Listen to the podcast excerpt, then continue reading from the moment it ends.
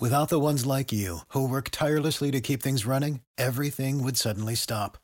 Hospitals, factories, schools, and power plants, they all depend on you. No matter the weather, emergency, or time of day, you're the ones who get it done. At Grainger, we're here for you with professional grade industrial supplies. Count on real time product availability and fast delivery. Call clickgrainger.com or just stop by. Grainger for the ones who get it done. What's the easiest choice you can make? Window instead of middle seat? Picking a vendor who sends a great gift basket? Outsourcing business tasks you hate? What about selling with Shopify? Whether you're selling a little or a lot, Shopify helps you do your thing, however you cha-ching. Shopify is the global commerce platform that helps you sell at every stage of your business. From the launch your online shop stage to the first real life store stage, all the way to the did we just hit a million orders stage. Shopify's there to help you grow. Whether you're selling scented soap or offering outdoor outfits, Shopify helps you sell. Wherever and whatever you're selling, Shopify's got you covered. Sign up for a $1 per month trial period at shopify.com slash try. Go to shopify.com slash try now to grow your business, no matter what stage you're in. Shopify.com slash try. Welcome to Press This, the WordPress community podcast featuring exclusive content and interviews with leaders in the WordPress community, covering everything from development to integrating your digital marketing strategy with WordPress. Join host David Vogelpohl of WP Engine and special guests from across the community as they keep you up to speed on the latest advancements in WordPress. Let's get started.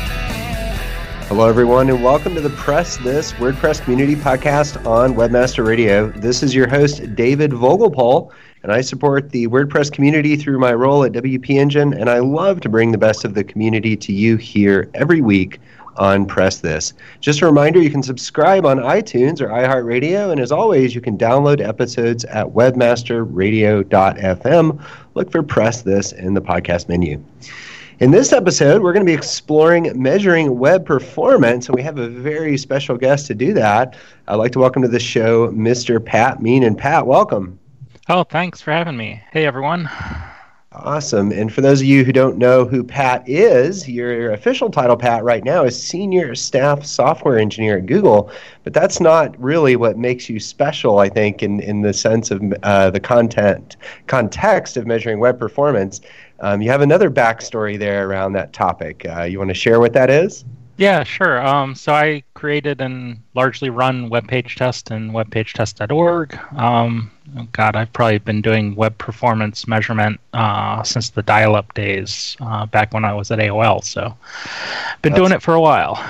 Yeah, and I think uh, you know, I think uh, people listening to the show, certainly myself and others, I know when I was circling around that I was going to be doing this interview today here internally uh, people got really excited about that. I think you know a lot of people use webpagetest.org and the framework um, quite a bit, and so uh, it's, a, it's a super popular tool. And really happy to have you here today.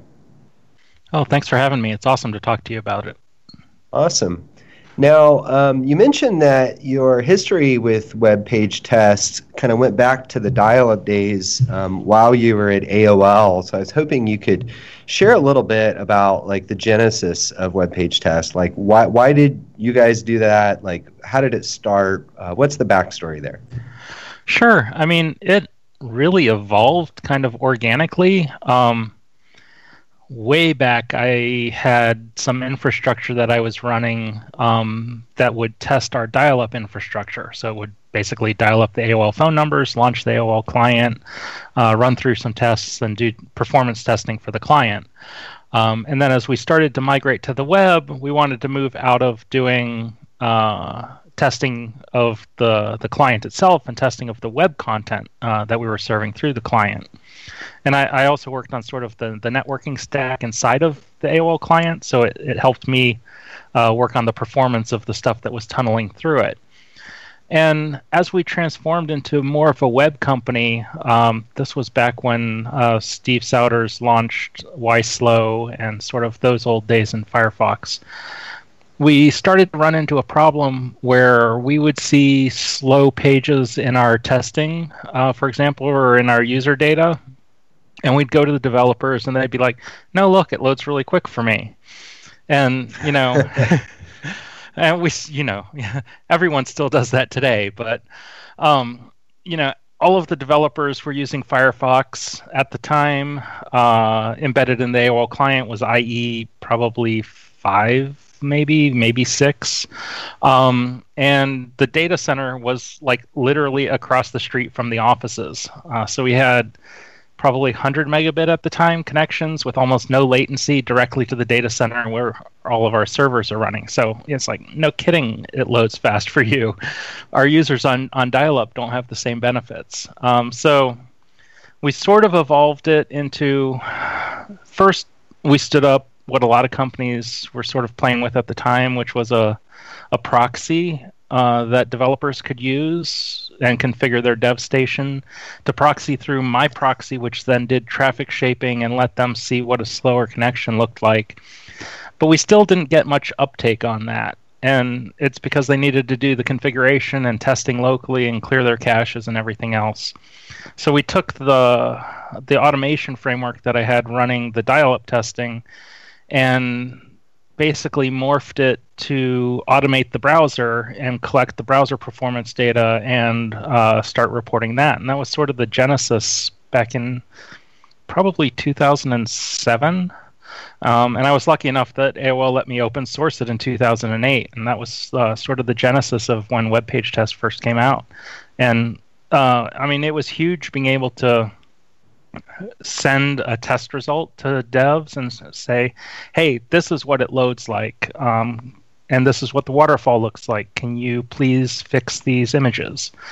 And the other sort of thing that we were battling is at the time we were a a customer of a large monitoring company um, that was doing backbone monitoring of the performance of our sites.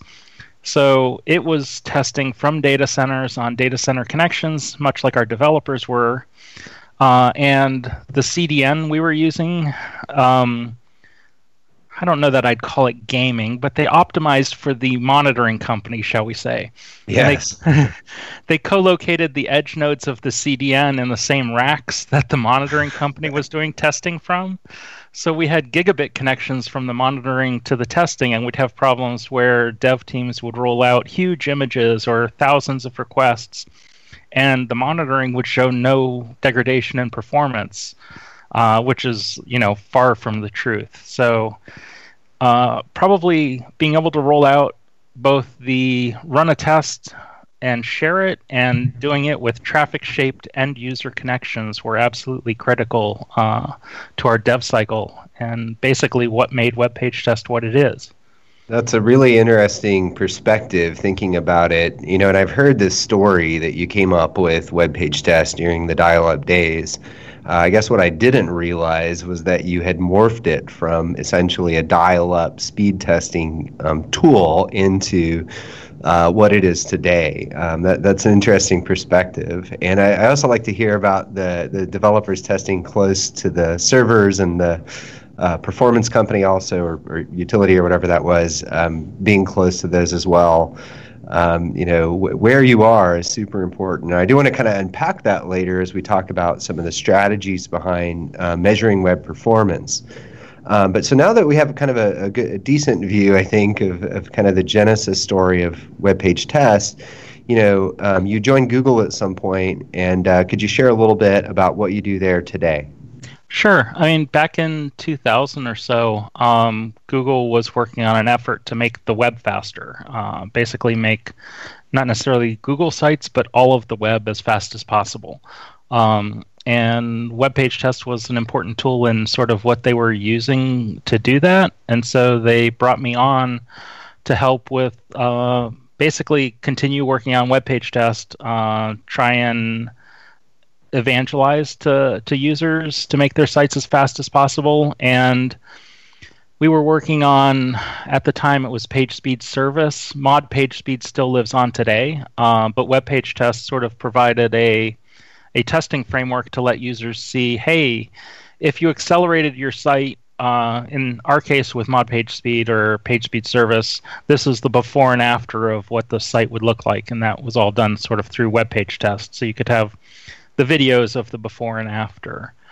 And so as our Make the Web Faster team sort of folded and distributed across all of Google, I was lucky enough to jump onto the Chrome team. Uh, so there, I currently work on the Chrome team, uh, and my time is split between web page test and sort of tooling to help make the web faster and make people understand the web performance, and actual Chrome performance. So I get to take what I see in web performance testing and see, hey, why is Chrome doing that? Or Chrome could do this a little bit better, and go into Chrome and uh, like change the resource scheduling for loading and uh, fix any issues I see or opportunities I see for making Chrome faster. Well, I gotta say, as a Chrome user, Pat, I'm uh, I'm I'm resting easy knowing you're at the helm of aligning those efforts. Um, obviously, page speed is, is super important to me and super important to WP Engine, the company I work for. Um, so can can certainly uh, empathize with with the desire to make the web faster. Um, so it sounds like you're doing some really cool stuff. Um, so I guess let's get kind of get in now to some of the more strategic pieces, and uh, I'll throw a softball. I think you can quickly answer. You know, I hear this question a lot. When people talk about their page speed in terms of time, you know, my, my site loads in 2.3 seconds or whatever, which load time KPI do you find most valuable or practical to reference? Is it the, the start render time? Is it visually complete? Complete? Is it something else? and you thought that would be easy to answer. So just unpack that a little. And first, I usually challenge them with your your your page speed doesn't load, or your page doesn't load in a specific amount of time. It would be like for users in this geography on this kind of connection, um, it loads in about this kind of time. And so just open their minds to that it's a wide distribution. And then we can sort of have the discussion of okay in a test environment testing from this region on this connection which is representative of what our users are seeing. The kpis i usually so i still like speed index um, as my if you're going to use a number uh, speed index which sort of takes the average time for pixels displaying on the screen works well for a get as much content to the screen as possible. It's still not like sort of the holy grail and covers everything, but it's also kind of hard to explain to people. Um, so what I find works really well uh, in the explanation is start render. Uh, your page is completely blank for 10 seconds, uh, gets the point across pretty well.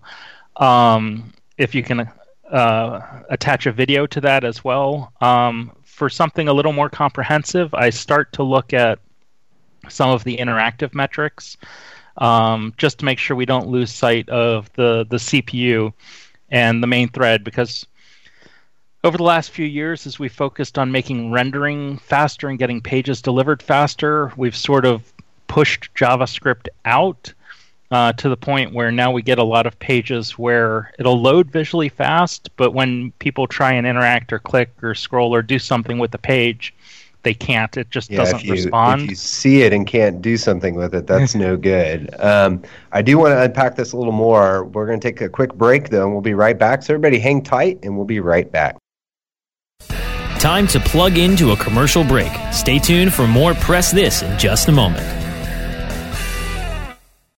The Web Marketing Association is now accepting entries for the 2018 International Web Award Competition. Web Marketing Award winners receive an image plaque, certificate of achievement, higher visibility for your company, valuable feedback from our expert judges, and links to your site from the highly ranked Web Award site. Visit www.webaward.org to nominate your company, site, or organization. Deadline for entries is May 31st, 2018. Go to www.webaward.org and sign up today.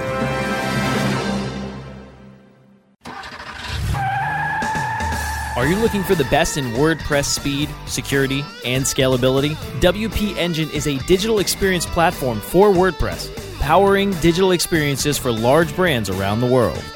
With easy to use site management tools and powerful do it your way development features, WP Engine gives you the flexibility to build it your way. Improve your SEO and conversion rates with a faster site on WP Engine. Learn more on WPEngine.com. Blog blog, blog, blog. Webmasterradio.fm. We're the talk of the town. Webmasterradio.fm. Thanks for listening. Webmasterradio.fm. We're everywhere. Let's press forward with more Press This only on WebmasterRadio.fm. Well, everyone. Welcome back to Press This, the WordPress community podcast on Webmaster Radio. This is your host, David Vogelpohl, and I'm interviewing Pat Meenan of WebPageTest.org and Google, um, discussing monitoring, or should I say, measuring web performance. And Pat, right before the break, um, you were talking about your thoughts around um, how people may define what my page speed time means. Um, and I, I kind of cut you off there for the break, but was hoping you could kind of explain a little more there. Sure. And so we started talking about the, the interactive metrics and, and making sure that the the page is both visible and responsive to the user. Uh, right now, we've got a, a time to interact. Well, I guess there's time to first interactive, or I think as Lighthouse is starting to call it, time to CPU idle, which is like the first chance the user could have to interact with this page. And then there's a time to consistently interactive, which is, you know, at this point, the page always responds quickly.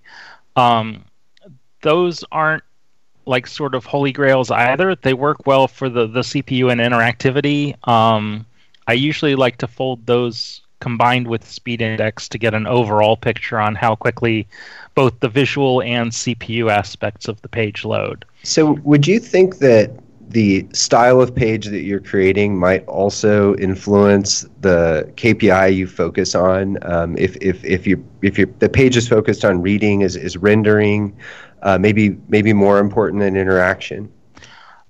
Possibly. Um, scrolling, as long as you don't have like blocking scroll handlers and you can scroll off of the main thread, then the, the CPU matters less, somewhat less when you're reading an article page, for example. And then I would totally focus on uh, or drive more focus towards the visual metrics. Um, that said, if you want them to be able to click off of that page, like drill deeper into an article, or uh, like if it's a product landing page and you want them to go in and look at the individual products, um, you still want to pay a lot of attention to the, the sort of click responsiveness. I think I think most web pages people want you to click on things. I think I think that's a safe bet. yeah, I mean, sort of the other thing to watch out for is, uh, and so there are two versions of Speed Index. One that uh, is sensitive to content moving and one that's not. So the one that web page test reports by default uh, gives you credit for getting the content to the screen, whether or not it shifts a little.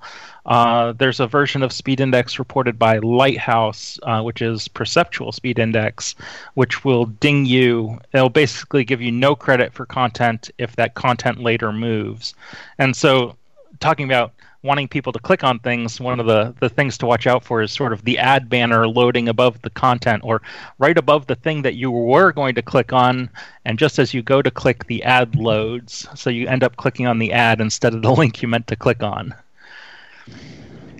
Yeah, I could see where a webmaster would like that, but it might not be the best uh, user experience. Um, yeah. So that makes sense. Um, okay, so then you, you, a lot of your testing is focused around well, how can I make Chrome better? How can I make the web better?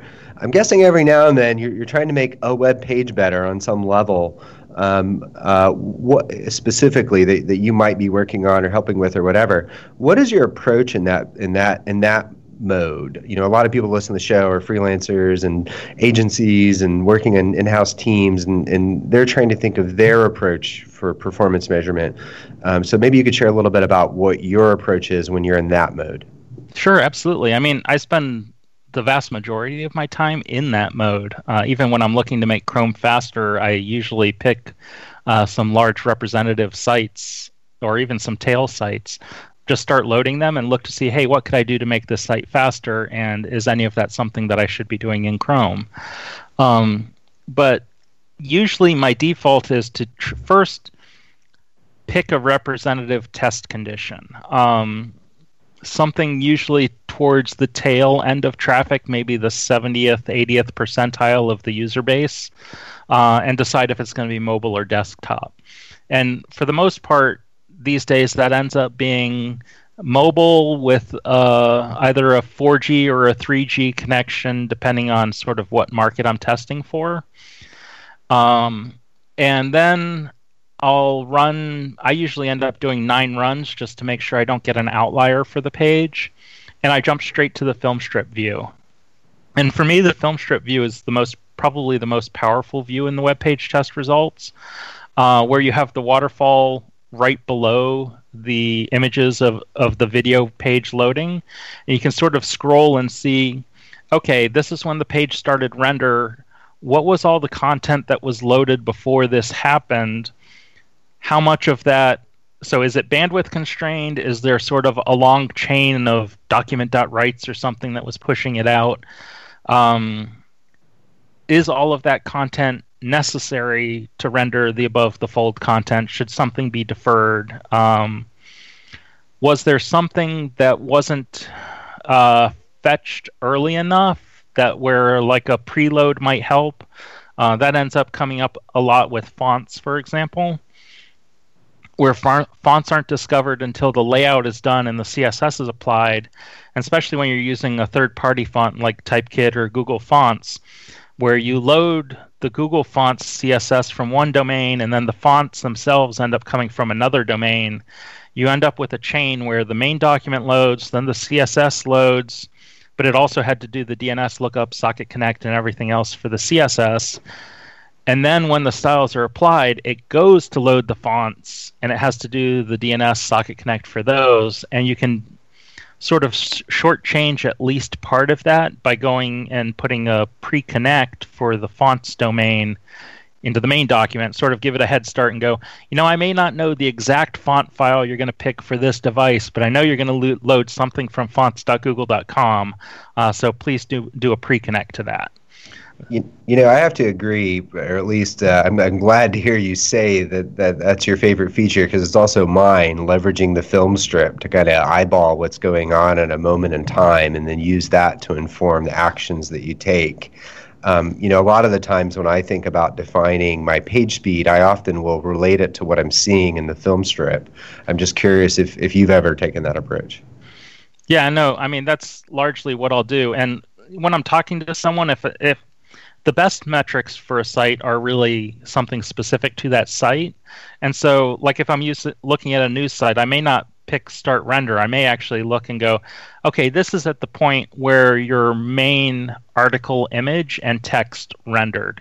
And that's the, the point in time that they're going to care about. And that's the point I'll focus on as far as the, the performance because there's a there's a lag there. I was looking at a strip yesterday, and start render it hit, and there was an image on the screen in the film strip, and then um, you know a couple tenths of a second later, then the, the the rest of the content had loaded, and it was I felt at an acceptable point for the user. So I was like, that's my time. Right, that's the time when you know I feel like the customers have enough information in order to act, or read, or enjoy the page. Um, but uh, I don't know. For me, it's it's really helpful just to see it there live and to be able to scroll that film strip back and forth and see how it applies the waterfall graph. Um, I find that super helpful.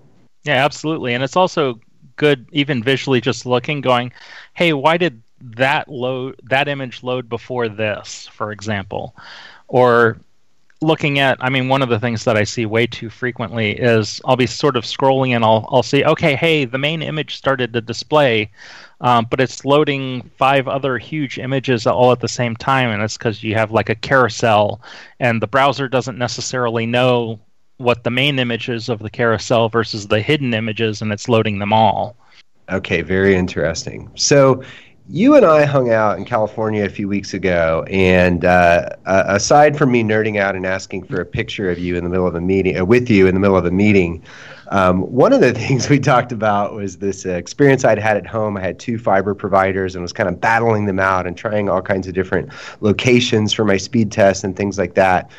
And you know, thinking about this interview today, that also got me thinking about kind of uh, trying to understand like what your philosophy or how you think about things like lab versus RUM testing. Like, am I in a data center? Am I am I looking at user um, kind of uh, user centric data or, kind of user uh, location data like how, how do you how do you view lab versus RUM sure i mean first off total jealousy about even having two fiber providers. I don't have to a pick from, more. but- I resolved that uh, that experience. So it took me three months with all my like over obsessing on this testing.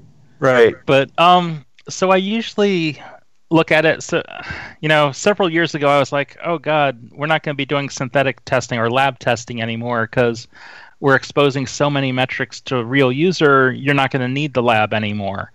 Um, and so, you know, the more I look at both, they're they're both going to have a a place, mostly just because the real user data varies quite wildly.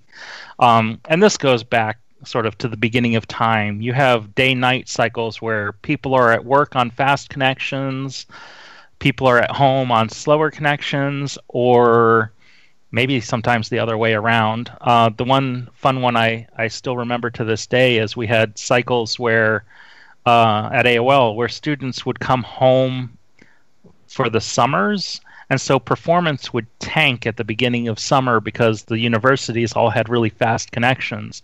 And now that they're doing all their browsing from home, all of a sudden everything's a lot slower. Um, and you have day night cycles based on server server load and things like that. Whereas the synthetic testing, you can have a controlled environment and at least you know the variability comes from things that you're serving and not sort of the end user uh, environment. That said, what I usually like to do is have both, and I look at the RUM data, the real user monitoring data, um, to inform what a representative user profile looks like. So I'll look at like the socket connect time for the base page to figure out roughly what the distribution is of round trip times. And don't look at averages ever. Um, a histogram for all of the metrics in your RUM data is going to be more valuable than, than anything. And so hey, I uh, use, Patrick, Yep, um, we're going to take a quick break, but I have a ton of questions on this one. Um, so everybody hang tight, and we'll be uh, right back. Time to plug into a commercial break. Stay tuned for more Press This in just a moment.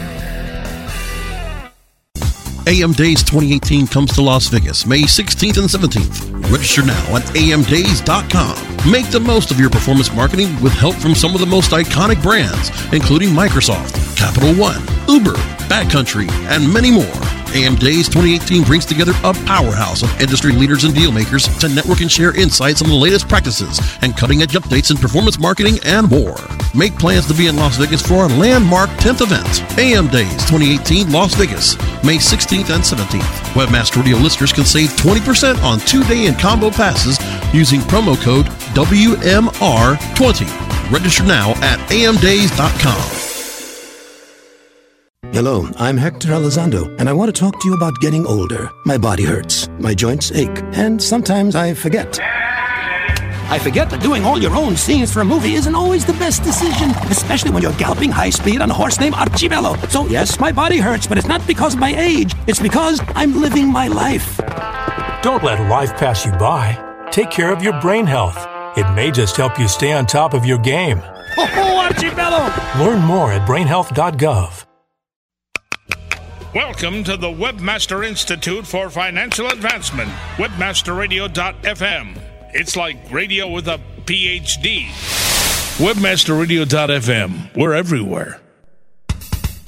Let's press forward with more Press This only on webmasterradio.fm. Hello, everyone. Welcome back to the Press This WordPress Community Podcast on Webmaster Radio.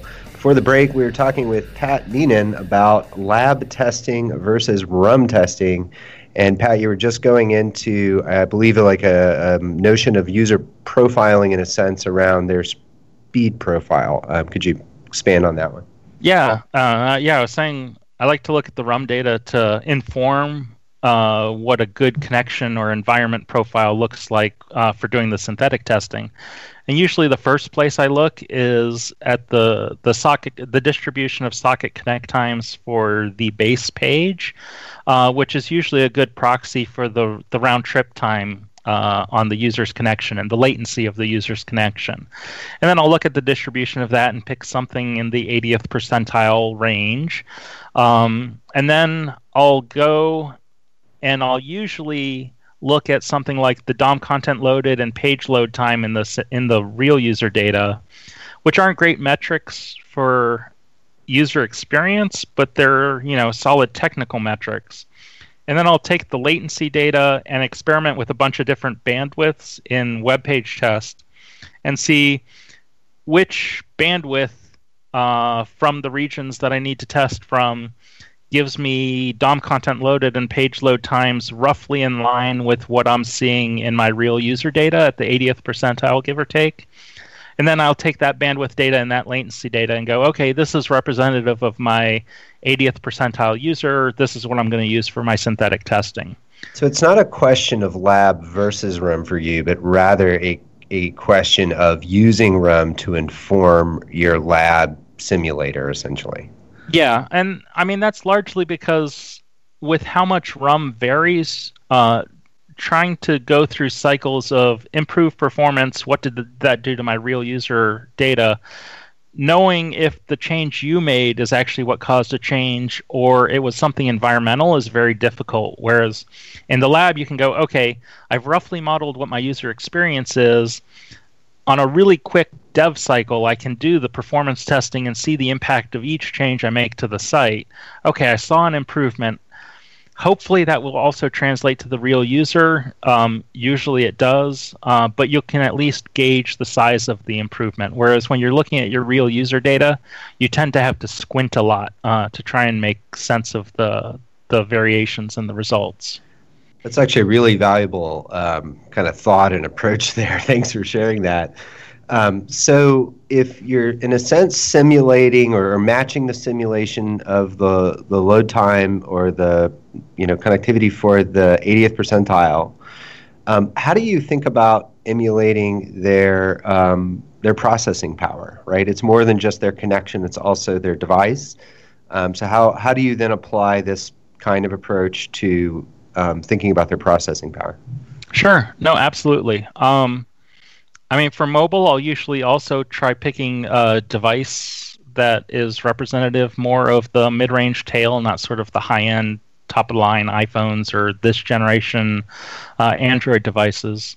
Um, for the most part, there are just sort of bands of CPU performance in mobile devices. Um, we tend to like to use the Moto G4s um, as representative for mid-range devices, but it's important to note that when you're testing on your desktop, that is way faster than a mobile device, or even if you have like an iPhone, tends to be way faster than sort of a, a mid-range Android device. Nothing beats real device testing. Um, that said, standing up a lab with real devices can be a bit of a maintenance effort. Uh, web page that test, sounds like an understatement. Yeah, I mean, I've tried to make it as easy as possible, and um, like with Android devices, actually with Android or iOS these days, uh, you can like pair one with a Raspberry Pi, and all of a sudden you have a unit that is capable of doing performance testing. And they'll usually run without any need for maintenance for mon- months at a time. But you get issues where like batteries swell, and every year you need to either replace the phones or the batteries, or end up with a Galaxy Note Seven problem. Yes, um, have your uh, your your environment blow up. So is it worth all that work? I mean, uh, if if you can it, simulate it, um, why bother with with the real real world stuff? Yeah, so I think you can get really close. So, like web page test will do CPU throttling on desktop browsers and running mobile emulation. Um, and so it can get really close to how the mobile devices perform, but I think you still need to sanity check on real devices just because the mix of GPUs and CPUs, I/O, the um, the SS well the flash on the phones and the performance versus what you've got in your dev environment or even in your if you're using web page test agents in the cloud uh, sort of the io performance on those.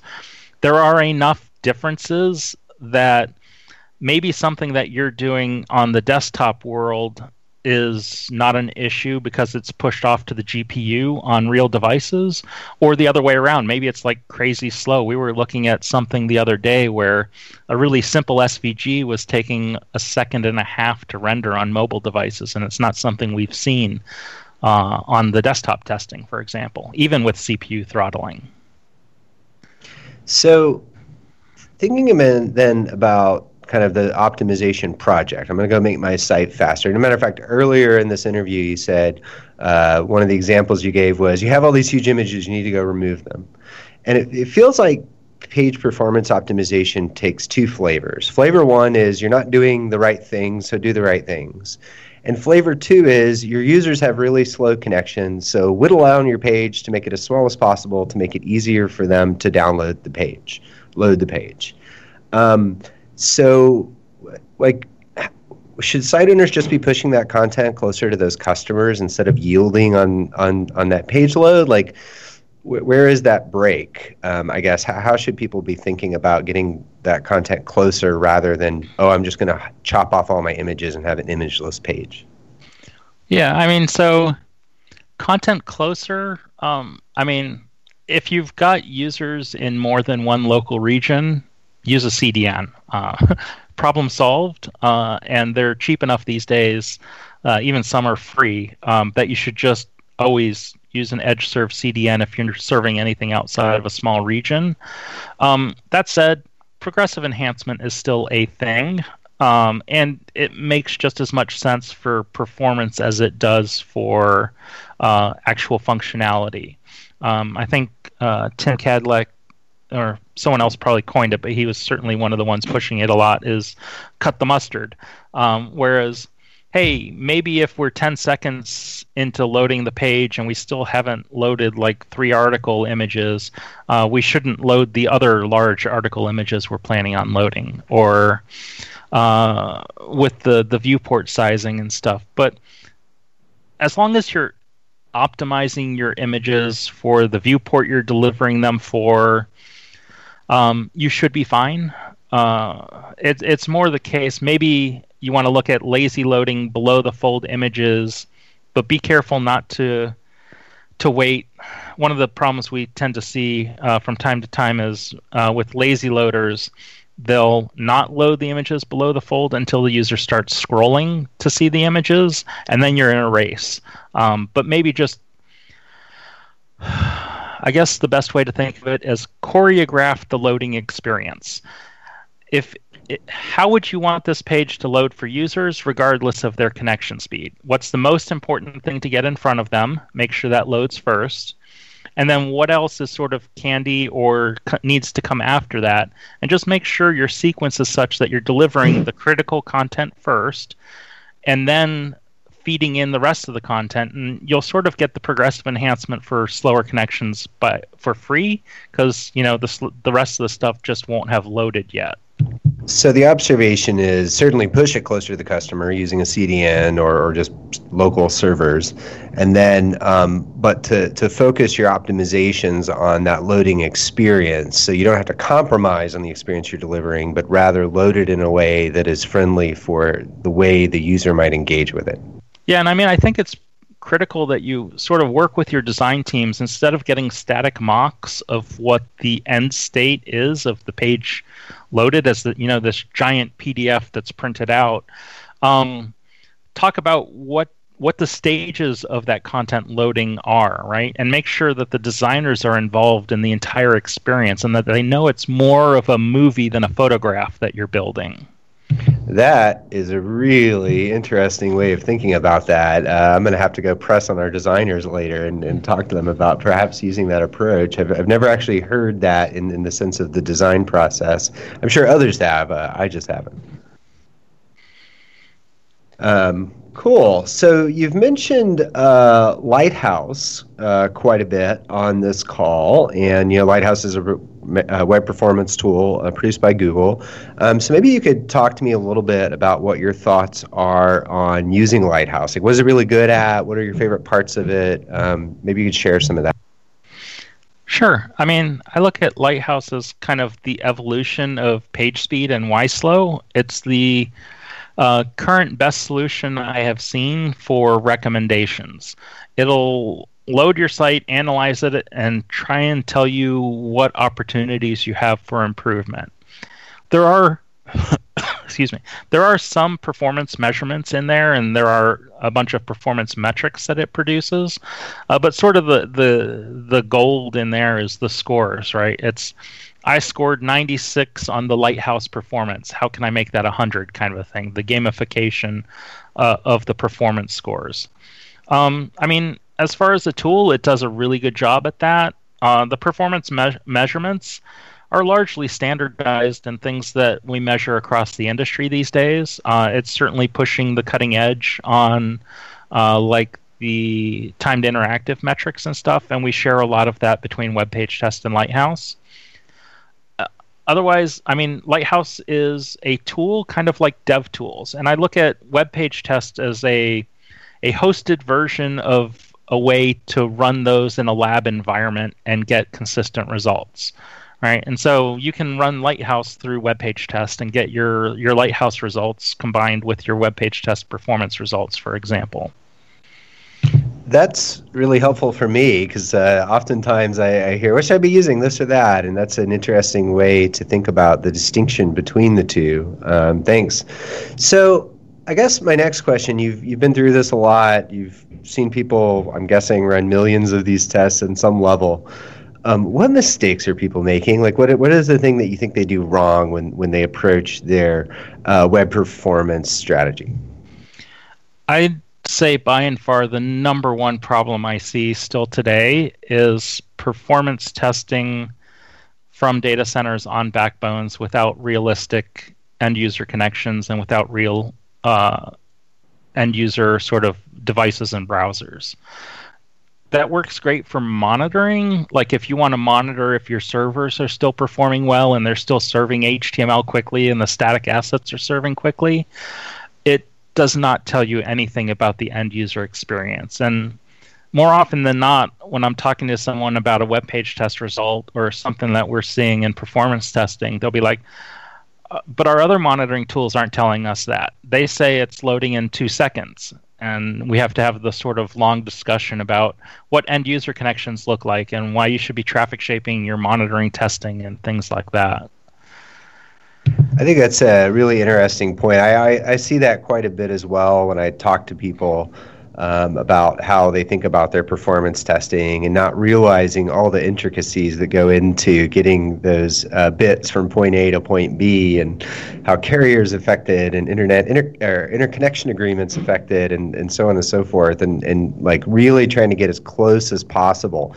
I, you know we talked earlier about my uh, fiber kind of battle that I had and um, I wasn't satisfied with even being in the same city as as the servers I thought I would be needing to access. You know, I was really obsessed with well, what what, what internet connections are there, and who are their tier ones, and how are they peered, and and I really kind of got wrapped around the wheel on that. Um, what are your what's your advice so that people like me don't get wrapped around the wheel on trying to make it absolutely perfect um, to emulate what that end user might be going through? Yeah, I mean, I'd still fall back to the make sure you've got good RUM uh, instrumentation in your pages. Uh, make sure you've rather than just sort of taking the default metrics of the onload and everything else, make sure you've got your pages instrumented when the main content that you care about loads, and those are sort of the the things you're measuring in the field. Because the other thing you're going to have to battle a lot is, well, it's not that slow for me. And when you're talking to developers or executives, you've got the latest cutting edge devices on the fastest networks and you know you've got your gigabit fiber home connections uh, but your users don't. And so understanding what the distribution looks like and just sort of getting a good feel for that distribution and knowing where the pain points are it's uh, you know the real user data is really critical to being able to do that. And then just pick something maybe two or three representative profiles and just be comfortable that those are what you picked for your your OKRs or, or your your goals for that year that you're going to be focused on. Interesting. I think you would have saved me three months of obsessing over the fiber testing if I'd had this conversation then. Cool. Well, uh, Pat, thanks for joining the show today. We're out of time, but wanted to thank you so much for for letting us pick your brain here. And uh, I know I personally got a ton of, of good, valuable information here. So thank you so much. Yeah, no, thank you for having me. I, you know, I could talk about this kind of stuff all day. All right. Well, uh, maybe we'll have you back. I, I certainly enjoy uh, going into it as well. So, um, if you want to keep up with what Patrick is up to, you can follow him on Twitter at Pat Meenan. Um, thanks everybody for listening to Press This, the WordPress community podcast on Webmaster Radio. As always, you can subscribe on iTunes, iHeartRadio, or download episodes at webmasterradio.fm. Again, this is your host David Vogelpohl, and I support the WordPress community through my role at WP Engine, and I love to bring the best of the community to you here every week on Press This.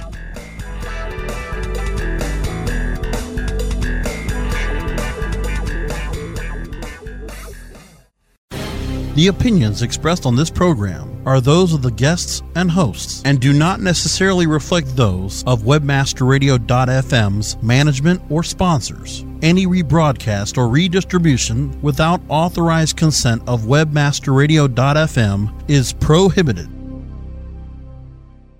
Prescription products require completion of an online medication consultation with an independent healthcare provider through the LifeMD platform and are only available if prescribed. Subscription required. Individual results may vary. Additional restrictions apply at lifemd.com. Read all warnings before using GLP 1s. Side effects may include a risk of thyroid C cell tumors. Do not use GLP 1s if you or your family have a history of thyroid cancer. If you've struggled for years to lose weight and have given up hope, did you know you can now access GLP 1 prescription medications through LifeMD? LifeMD is now offering eligible patients online access to GLP 1s, the breakthrough prescription medication that can help you lose body fat and weight. Listen to what people are saying. You just take your shot. It doesn't feel like you're on a diet. What I wasn't expecting it to do was to shut off the food noise. This was life altering. And if I can do it, I feel like anybody can do it. And here's the best part your insurance may cover 100% of the cost of your medication. So go to trylifemd.com to have your eligibility checked right now. Get started today at trylifemd.com. That's T R Y L I F E M D.com. When you need mealtime inspiration, it's worth shopping Kroger, where you'll find over 30,000 mouth-watering choices that excite your inner foodie. And no matter what tasty choice you make, you'll enjoy our everyday low prices, plus extra ways to save, like digital coupons worth over $600 each week. You can also save up to $1 off per gallon at the pump with fuel points. More savings and more inspiring flavors make shopping Kroger worth it every time. Kroger, fresh for everyone. Fuel restrictions apply.